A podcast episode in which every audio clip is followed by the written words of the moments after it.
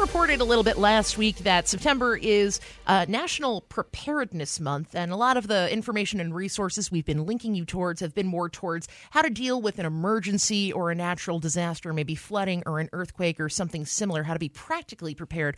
But how to be financially prepared for life insurance, well, that's something that a lot of people are putting on the back burner. Joining us now, CBS business analyst Jill Schlesinger with more on why you ought to consider life insurance. And you even put the phrase down it's not sexy, but it is essential.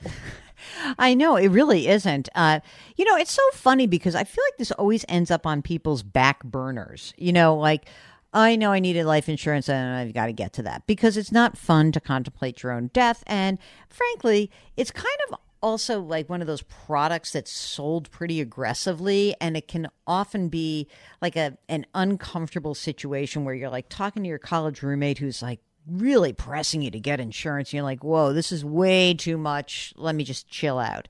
So I, I would really like to encourage folks to take a deep breath and say, this is an important issue. I'm going to bring it to the front burner and ask yourself one basic question. If I were to die right now, would anyone suffer financially? If the answer is yes, then you probably need life insurance.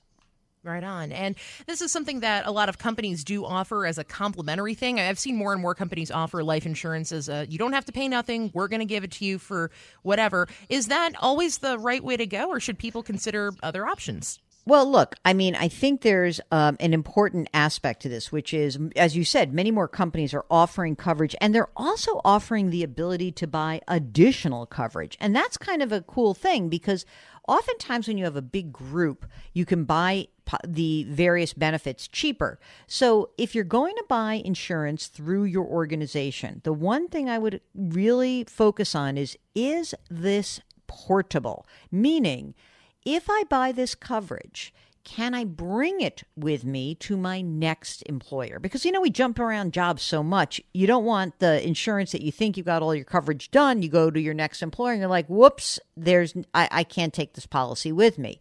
I also encourage people to go online. There's an insurance industry website called lifehappens.org.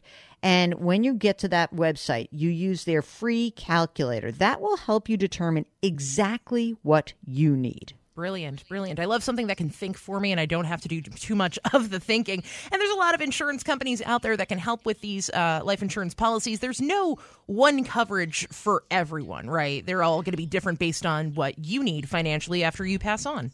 Right. And I think that there's something that's um, kind of critical to this, which is we all love like sort of little life hacks and things that um, allow us to get things done very quickly. This is one of those instances where paying attention to this is really in your best interest because, you know, if you do the work and it's not that much work, you'll likely find you need some coverage. You can buy it in the marketplace.